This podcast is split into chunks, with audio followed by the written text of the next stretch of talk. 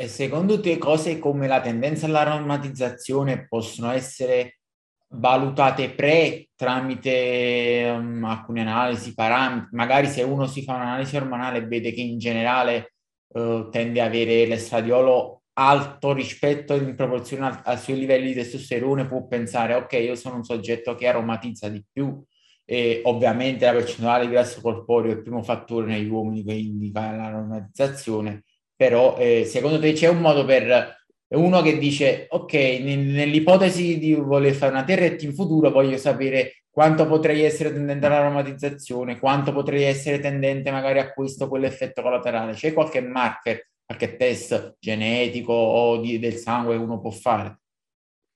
Allora, diciamo che um, è molto importante la storia del paziente in questo caso. Ti faccio ad esempio un mio esempio. Io non ho mai usato nessun anabolizzante iniettabile, ok, non ho mai provato niente.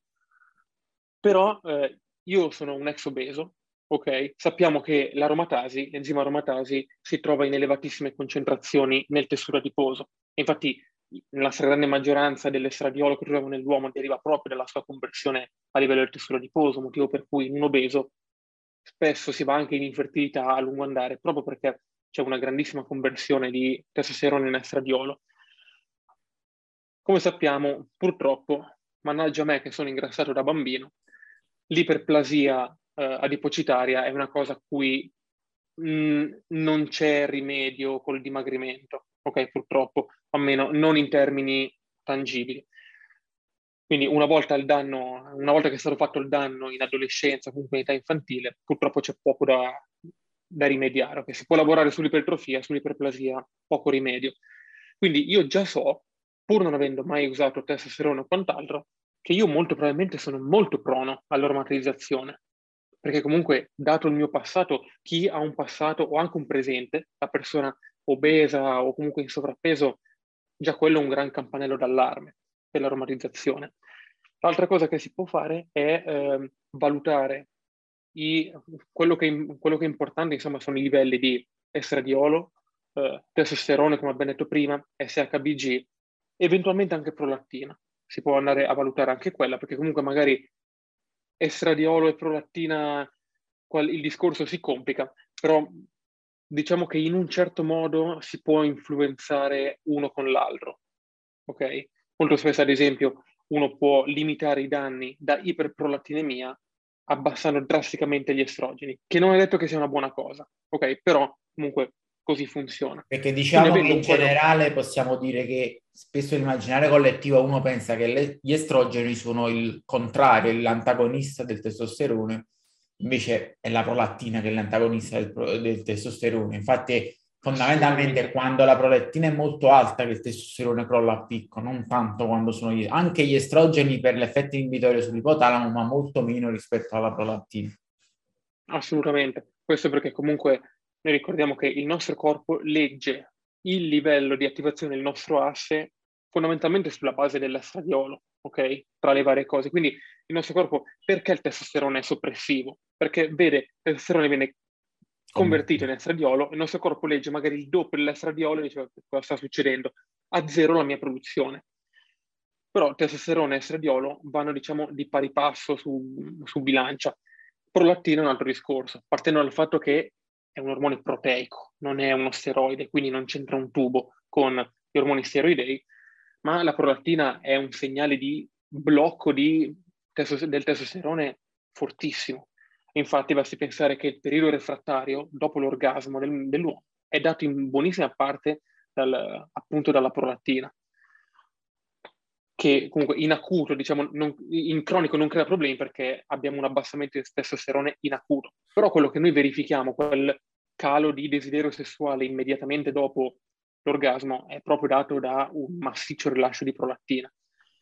E tornando a quello che stavamo dicendo sugli estrogeni, una volta che uno ha il quadro completo, e questo è il motivo per cui bisognerebbe avere le idee più, com- più chiare possibile sul paziente che sia davanti, e non partire in tromba con una legnata di TRT, sia che sia mh, prescritta da endocrinologo che purtroppo autoprescritta, ma andare, diciamo, con i piedi di piombo, partire piano, con un certo con un dosaggio, diciamo, medio-basso e vedere qual è la risposta del nostro corpo a, eh, ai livelli di allineamento di estrogeni o quant'altro. Insomma, sulla base di quello si può pensare di eh, arrivare al livello ottimale no? di testosterone da, da utilizzare per, per la TRT, valutando appunto tutti i parametri che ci girano intorno. Tra l'altro, per chiosare sugli estrogeni, ehm, magari molte persone non sanno che anche nell'uomo, nel maschio, eh, la libido è molto modulata a livello ormonale proprio dagli estrogeni più che dal testosterone. Infatti, nei bodybuilder che si distruggono di antiaromatasi e di soppressori degli estrogeni, la libido spesso crolla a zero nonostante i livelli di testosterone altissimi. Assolutamente sì. L'estrogeno viene erroneamente chiamato come l'ormone femminile perché comunque la produzione che c'è nella donna è l'ormone preponderante rispetto agli androgeni. Ok, ma nell'uomo comunque l'estrogeno è un ormone fondamentale per tantissime cose. Uno, proprio per gli effetti a livello dell'umore, la libido è molto più, è quasi più influenzata dagli estrogeni che gli androgeni. Giustamente, come dicevi tu, ci sono uomini che usano grandi quantità di testosterone, dove quindi la quota androgena è molto elevata, però per uso concomitante di inibitori di aromatasi o quant'altro, hanno livelli di estrogeni talmente bassi da avere problemi di libido, nonostante magari abbiano valori di testosterone 4-5 volte quelli di una persona, di quelli, di quelli fisiologici, no? Infatti, basti pensare che eh, gli antiestrogeni vengono utilizzati molto spesso in quantità veramente ingenti in, in visione di una competizione, no? E um, una, che, una, delle cose che mi viene più riportata in assoluto è che con l'utilizzo di Femara, principio attivo dell'etrozolo, è uno dei più potenti inibitori di aromatasi in assoluto che ci siano, sia veramente un calo di libido fortissimo. Poi, ovviamente mille fattori, perché comunque quando uno è sul finire della preparazione agonistica, sì, comunque i fattori che giocano sulla libido sono tanti, c'è la stanchezza, c'è la fame, c'è tutta una serie di fattori, ma il fatto di praticamente azzerare i propri estrogeni a livello sia di umore che di libido è veramente, veramente deleterio. Tra l'altro gli estrogeni, estrogeni, sono anche eh, neuroprotettivi, spesso cardio. Stiamo proprio arrivando, hanno, eh, cioè nel senso hanno articolazioni, hanno delle funzioni proprio di salute fondamentali che assolutamente. Ah, lo dico anche perché spesso si anche a livello diciamo tralasciando l'uso di farmaci a livello natural endogeno spesso si dice uh, queste pratiche alimentari o questi integratori o queste cose perché ti abbassano gli estrogeni ti abbassano gli estrogeni. Ok se magari per qualche motivo sei sovrappeso o altri problemi sei iperestrogenizzato l'ambiente ci arriviamo dopo eccetera se però hai livelli più o meno normali nel range fisiologico di, degli estrogeni, non è detto che abbassandoli a palla stai meglio, anzi potresti stare peggio. Assolutamente. Come dicevi tu, giustamente, tra le altre cose hanno un marcatissimo effetto neuroprotettivo, motivo per cui le donne sono meno prone, specialmente in età giovanile, ad avere eh, problematiche di neurodegenerazione in generale, motivo per cui donne che seguono una terapia sostitutiva estrogenica hanno un'incidenza di malattie neurodegenerative molto più bassa rispetto all'uomo. Stessa cosa per la cardioprotezione, perché l'incidenza di infarti in una donna entro i 50 anni è praticamente nulla? Perché la donna fino alla menopausa ha gli estrogeni che hanno un effetto cardioprotettivo e protettivo a livello dell'endotelio basale fortissimo. Se noi andiamo ad azzerare questo effetto, perché gli estrogeni hanno un ruolo molto importante anche nel controllo di, dei livelli di colesterolo ematici. Se noi andiamo a azzerare questa quota estrogenica, noi ci stiamo privando di uno scudo veramente importante. E per me questa è un po' la mia filosofia del, del bodybuilding, delle preparazioni agonistiche, di quant'altro. Per me il bodybuilding deve essere ottimizzazione in primis e in secondo luogo deve poter garantire la longevità atletica della persona. Okay? Per me un, una fiamma che brucia intensamente, che si brucia in due o tre anni di agonismo e poi spariscono dai radar perché si sono distrutti, per me quella non è la mia filosofia. Poi certo, si può vincere grandi cose anche in quel lasso di tempo, ma non sei longevo come atleta. Per me Lo scopo è che quando io prendo un atleta di 20-25 anni, quello tra 40 anni può gareggiare negli over 40 tranquillamente, senza problemi di ogni sorta. Per me questa cosa qua è una cosa importantissima. E se noi cominciamo da subito a massacrarci con dosaggi folli, antiestrogeni come fossero caramelle, purtroppo la longevità come atleta non la si potrà mai avere. Tra l'altro, secondo te, eh, quanto c'è di vero nel fatto che se tu ai primi cicli già parti con dosaggi molto alti, uh, vai oltre il necessario, nel senso perché tu satureresti tutti i tuoi recettori con molto meno e quindi tutto questo che metti in più è inutile e dannoso, ma poi, tra virgolette, ti metti nelle condizioni per le quali poi avrai bisogno sempre di dosaggi maggiori, dosaggi maggiori per poter progredire. È vera questa cosa? che quindi è sbagliato chi pensa che eh, dice parto subito sparato, primi cicli subito potentissimi, così cresco di più. È vero questo cresco di più? Allora, eh, sì e no, mm, perché come hai detto giustamente la saturazione recettoriale c'è ed è una cosa, ma quello che non avviene con i recettori degli androgeni è la downregulation. I recettori degli androgeni hanno praticamente zero sottoregolazione, cosa che invece accade ad esempio per recettori degli oppioidi o per recettori adrenergici che hanno una downregolazione molto rapida. Nel recettore dell'androgeno questa cosa praticamente non si verifica. La saturazione sì, e noi sappiamo che la quantità di recettori degli androgeni che abbiamo è funzione di tessuto muscolare, quantità di androgeni, quantità di estrogeni. Gli estrogeni sono un fortissimo stimolo di proliferazione del recettore dell'androgeno e l'androgeno stesso. Questo perché anche qui il nostro corpo lo fa solo ed esclusivamente per meccanismo fisiologico e di protezione nei suoi confronti.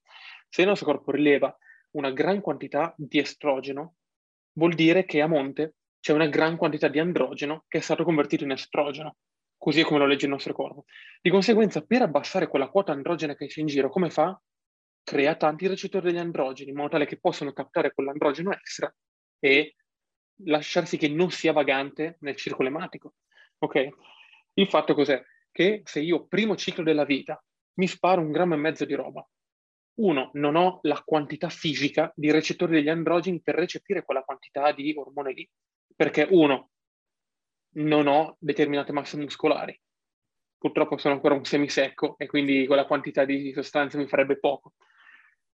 Due, non do il tempo fisico alle mie cellule di adattarsi a quelle quantità di, di, sostanze e a rispondere in maniera positiva ai fini dell'ipertrofia. Quindi sì, non dico che non avrei benefici, eh, perché con quella quantità di ormoni ovviamente la crescita muscolare c'è, è anche marcata, ma diciamo che non sto ottimizzando. Come ti dicevo prima, per me l'ottimizzazione è importantissima e per me una cosa del genere non è ottimale. Questo negli anni, aumentando gradualmente quello che si utilizza, che cosa succede? Che massa muscolare maggiore, più recettori, maggior possibilità di non andare incontro a saturazione, cosa che comunque i recettori dell'androgeni non vanno avanti all'infinito eh, a proliferare, se no potremmo idealmente assumere 20 grammi di anabolizzanti e pesare 400 kg. È una cosa che non si verificherà mai, c'è comunque sempre un limite che ci viene imposto oltre al quale non si può andare.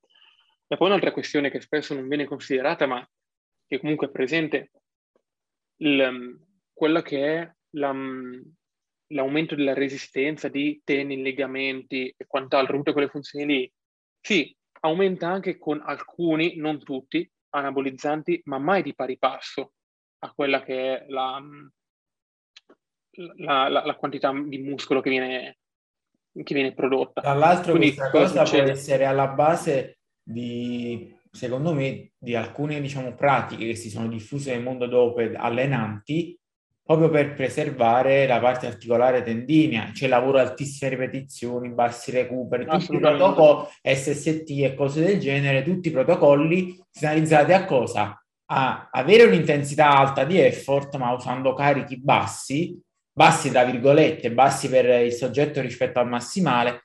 Perché? Perché avendo una crescita di massa e forza muscolare rapida data dai, dai prodotti, i tendini non stanno dietro, le articolazioni non stanno dietro. Se facessimo il classico lavoro 6, 8, 10 RM, recuperi ampi, eccetera, quindi andando a usare veramente l'8-10 RM del, del, soggetto, che però ha preso magari 10 kg di muscolo negli ultimi due mesi, eh, il tendine non, non reggerebbe mai e vediamo le rotture, vediamo le cose. Assolutamente. Andiamo ad aggiungerci poi magari, che come dicevamo prima, ci buttiamo dentro antiestrogeni a sentimento, l'estrogeno tra le altre cose è fondamentale per la densità minerale ossea, io vado a togliergli pure quello e io ho contemporaneamente ossa più friabili, tellini legamenti che non sono cresciuti, non sono adattati di pari passo rispetto all'aumento di massa muscolare e di forza che io magari sono riuscito a sviluppare nel mentre, morale, a livello muscolare riesco a reggere determinati carichi o un determinato esercizio, non ce la faccio a livello articolare osseo, infortunio. Infatti si vede andando avanti parecchia gente si infortuna anche abbastanza gravemente. Secondo me una delle ragioni è proprio questa. Perché ovviamente eh, ci vorrebbe bo- il buon senso che forse appunto anche quando sei a livelli altissimi di androgeni l'ego ancora di più viene un po' pompato di dire ok io adesso la panca la faccio col 20 RM non provo a vedere quanto riesco a fare a caricare massimo sapendo che la, la probabilità di farsi male è altissima assolutamente Magari adesso possiamo andare un attimo a toccare per completare il discorso degli distruttori, di, disruttori eh, endocrini che facevamo prima. In generale faccio un cappello rapidissimo, si è visto con uh, gli ultimi anni un sacco di studi che mostrano un aumento di estrogeni, un abbassamento del testosterone, un abbassamento di fertilità nell'uomo anche giovane, moderno, quantomeno nell'Occidente, ricco nelle società occidentalizzate. Questa cosa è stata attribuita a, a varie, varie, cause, una sicuramente la pandemia di obesità e sovrappeso che c'è, come abbiamo detto sappiamo che sovrappeso uguale aromatizzazione, uguale estrogeno, uguale soppressione di gonadotropine, quindi meno testosterone, meno fertilità. E un'altra, da, diciamo, in, chiamiamoli inquinanti ambientali, che sono sia nell'ambiente, nell'aria, nell'acqua potabile, eccetera, sia nell'alimentazione, un po' per come magari vengono cresciuti gli animali, un po' per i trattamenti del cibo nell'industria alimentare e via dicendo. Morale della favola, comunque, sembra che nell'Occidente ricco, già solo rispetto a 20-30 anni fa, eh, gli uomini, anche giovani intesi under 30, under 20, eh, hanno meno testosterone, sono meno fertili, sono più estrogenizzati e, passatemi il termine, tra mille virgolette, un po' più fem- femminilizzati, e, e quindi si sta cercando di venire a capo di questa cosa. Uh, secondo te, uno, quanto c'è di vero in tutto ciò? Due, uh, cosa possiamo fare noi attivamente tramite il nostro stile di vita? Quindi non farmacologicamente, ma alimentazione, stile di vita, attenzioni magari all'ambiente, eccetera, per mitigare questa cosa. E tre, quanto impatto sia eh, fisiologico dal punto di vista della salute che psicologico e quindi poi sociale questa cosa sta causando nella nostra società e nei, nei giovani uomini. Allora, questo qua che hai toccato è, è un problema veramente in, in, in, crescita esponenziale, come hai detto tu, specie nella, nella nostra società. I fattori sono tanti, a partire da inquinamento ambientale, alcune, alcune sostanze chimiche particolarmente nocive in questo senso che addirittura agiscono eh, fin da addirittura i primi mesi di gravidanza. Quindi uno dice, non è che anche da, da dopo nato ci posso fare poco, perché fin dalla gravidanza ci sono comunque delle sostanze che hanno un effetto in questo senso. Addirittura ehm, ricordo quando feci il corso di endocrinologia specializzante, un professore esperto proprio in tutto ciò che eh, riguarda distruttori endocrini e quant'altro, facendo dei lavori sui topi, ha visto come durante la gestazione l'esposizione delle mamme topo a determinate sostanze provochi ad esempio una femminilizzazione del, del topo maschio e un, al contrario una mascolinizzazione del, del feto femmina, del topo femmina. Quindi purtroppo siamo esposizioni anche tra virgolette, innocue, nel senso non per ingestione o per iniezione o quant'altro, anche solo per esposizione proprio all'aria. Purtroppo a questo è, abbiamo, diciamo, abbiamo potere, ma fino a un certo punto, perché su alcune cose purtroppo possiamo difficilmente metterci mano. Quello che possiamo fare noi è, come dicevi giustamente tu, lavorare al massimo sullo stile di vita. Io sono un grandissimo sostenitore dello sport e del, della corretta alimentazione come prevenzione, ma anche come vera e propria terapia a lungo termine. Ok, leggevo uno studio veramente interessantissimo che eh, dall'editor, il chief editor del New England Journal of Medicine, quindi il capo editore di una delle più grandi riviste di pubblicazioni scientifiche che ci siano, pubblicò una raccolta dei, secondo lui, del ventennio 2000-2020, dei 20 studi, i 12 studi, scusami, più impattanti in assoluto nelle pratiche di salvavita che fossero stati pubblicati, insomma. Quindi stiamo parlando di una cosa tosta, no? Uno di questi studi comparava l'effetto su um, diabete, parametri di salute in generale, fertilità e quant'altro, comparava l'effetto della terapia con metformina in soggetti diabetici e prediabetici contro la semplice attività fisica. Attenzione, attività fisica si parlava di un'ora a settimana, cioè una quantità veramente irrisoria, accompagnata da una perdita di peso del 5-10%. Ora, 5-10% stiamo parlando di una persona che pesa 100 kg e arrivare a pesare 95, non stiamo parlando di perdere 30 kg, ok? Ebbene, cioè, comparando attività fisica e alimentazione con il trattamento di prima linea per il diabete è risultato più efficace la terapia con alimentazione corretta ed attività fisica. Per questo io dico, farmaco sì, bene, ma partiamo da quello che possiamo fare tutti i giorni. Okay? Con una corretta attività fisica e una corretta alimentazione possiamo veramente fare una grande differenza. Ovvio, non in due giorni, non in una settimana, ma se uno lo adotta proprio come stile di vita, veramente si può fare una grande differenza e questo è un fattore su cui noi abbiamo pieno potere. Ma anche proprio sul, sul, sul, fattore ormonale che, che per tutte le cose che abbiamo sì. detto, meno nell'uomo quantomeno, meno grasso, più muscoli, più proprio attività contro resistenza, nonché cardiovascolare, vuol dire proprio fisiologicamente uh, meno estrogeni, cioè più che meno non estrogeni in eccesso da eccessiva aromatizzazione, estrogeni normali, più recettori uh, androgeni, verosimilmente più testosterone rispetto a non fare queste cose. Profilo metabolico in generale migliore, migliore longevità, quindi voglio dire la cosa più vicina possibile che abbiamo a una pillola della giovinezza e della, della virilità da questo punto di vista. Assolutamente sì.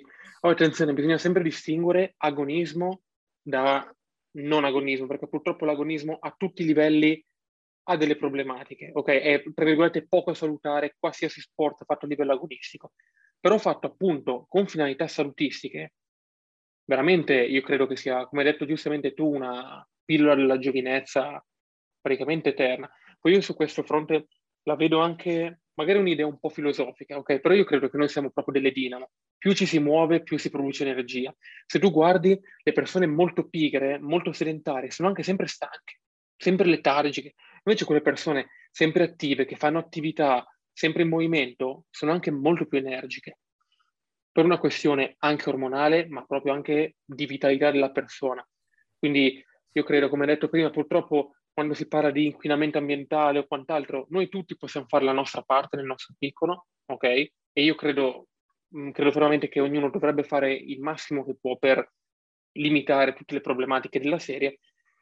Però se oggi io esco di casa e l'aria è inquinata e io nel, nel mio piccolo, sì, faccio il mio, ma non avrò mai risultati nel breve. E secondo Quello te a livello ambientale fare... ci sta qualcosa per esempio ci sono dei consigli classici del tipo non riscaldare le cose nella plastica perché fa emettere maggior fitoestrogeni, bisfenolo, eccetera. Ci sono proprio delle pratiche che si possono applicare nel quotidiano del tipo evitare certe cose, uh, certi alimenti, certe confezioni, uh, oppure uh, l'acqua in bottiglia piuttosto che quella di rubinetto, cioè cose del genere che oggettivamente con un minimo di impegno si possono applicare tutti i giorni e che possono fare una differenza seria. C'è oppure diciamo è esaurimento nervoso a vuoto che non porta a niente?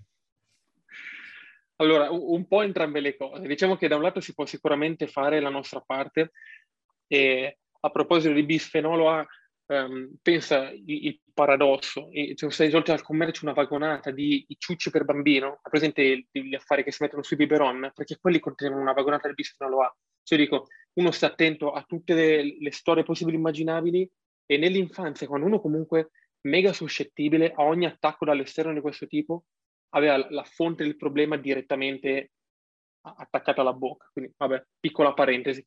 Questo è un tema su cui fortunatamente ci si sta muovendo abbastanza e non, non credo neanche che esistano più i, i, i ciucci per bambini contenti di bisfenolo A, spero, perché vabbè, ormai non dovrebbero più esserci. E comunque sì, ci sono una serie di pratiche che si possono adottare, alcune facilmente applicabili da tutti, altre un po' meno. Io ad esempio ho la fortuna di abitare abbastanza in campagna, dove comunque la qualità dell'aria e anche dell'acqua è molto buona. E mia mamma da, già da un po' di anni a questa parte fa, ha un orto e quindi il fatto di avere comunque una coltivazione propria fa veramente la differenza. Guarda, c'è mia mamma che è da anni che era convinta di essere allergica, ha anche fatto test su test, allergia al pomodoro, non poteva vedere un pomodoro manco in cartolina. Ha provato a assaggiare un pomodoro dell'orto per soddisfazione perché dice, cavolo, solo qua mi... ho proprio voglia di assaggiare. Ne ha assaggiato uno e ha avuto zero problemi. Ne ha assaggiato un altro, zero problemi.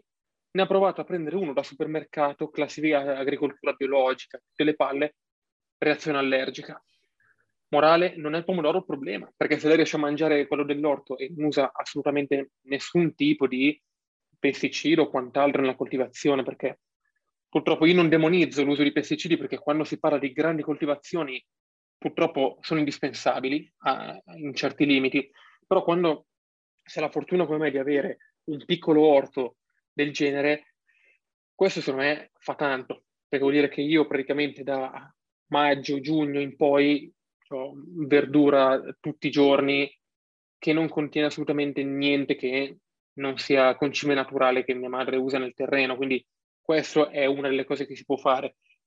Ovviamente non è super pratica come cosa perché non tutti hanno questo tipo di eh, possibilità. Si potrebbe partire, ad esempio, limitando al massimo tutto ciò che è cibo confezionato, raffinato, modificato in qualsiasi, in qualsiasi misura, perché non dimentichiamo che tutto ciò che è estremamente raffinato o comunque processato eccessivamente va ad agire in gran misura anche su quello che è il controllo dell'appetito, leptina e quant'altro, che a sua volta si ripercuote su quella che è la produzione di ormoni steroidei. Quindi questa è un, una, una, piccola cosa che comunque si può tranquillamente fare nel, nel quotidiano. Quindi comunque è la scoperta dell'acqua calda, perché tutti ne parlano, ma è una delle ragioni in più è quella di appunto magari limitarsi a fonti alimentari il meno toccate possibile. Poi a volte, io ad esempio sto il più attento possibile su questo aspetto, a, eh, ad esempio per quanto riguarda carni e quant'altro, ad affidarmi a magari piccoli macellai che però hanno magari una piccola produzione molto più costosa di quella che è quella da supermercato, da grande distribuzione, che però mi garantisce un altro, un altro livello di cura e specie per noi palestrati che mangiamo quantità di carne, che facciamo fuori un pollaio ogni due giorni, secondo me avere sotto mano un, una buona fonte di partenza è molto importante. Ho un amico contadino che mi, con le galline che mi dà le uova e quindi anche con quello cerco comunque di controllare la fonte nel modo migliore possibile. Per alcune persone o in alcune situazioni mi rendo conto che magari lo stress generato da tutto questo bisogno di controllare questi fattori possa essere eccessivo. E quindi secondo me ci vuole, bisogna cercare un giusto equilibrio per noi, un giusto compromesso tra beneficio, ma nel contempo che sia tollerabile sia da un punto di vista della spesa che da un punto di vista dello stress. Perché se io per mangiare bene mi devo svenare e mi devo rompere le palle diventa solo un fattore stressante, alla fine magari ho più problemi che benefici esatto. dati appunto dallo stress. Esatto. esatto.